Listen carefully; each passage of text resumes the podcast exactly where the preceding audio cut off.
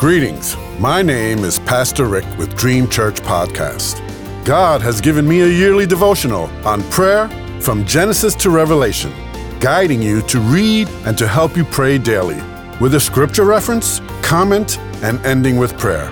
May you be encouraged and walk closer to God, and I invite you to walk with me through this journey. In Jesus' name, amen. Today's scripture reference is for December 17th.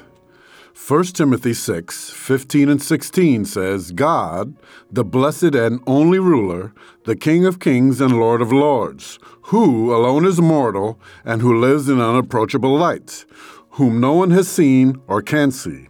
To him be honor and might forever. Amen. Today's comment. Yesterday's devotion also called God invisible.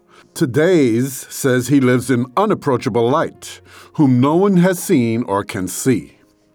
I believe God the Father sits on his throne in unapproachable light, but he is manifested or made visible in his Son Jesus Christ, in the commander of the Lord's army, in the burning bush, as the angel of the Lord whom Hagar sees and names, You are the God who sees me.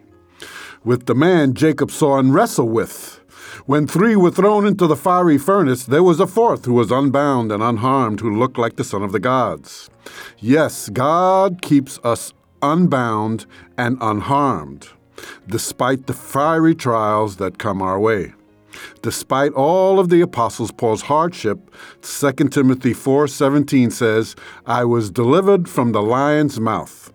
The next verse is his assurance of being safely in God's hands, even in the midst of trouble and persecution.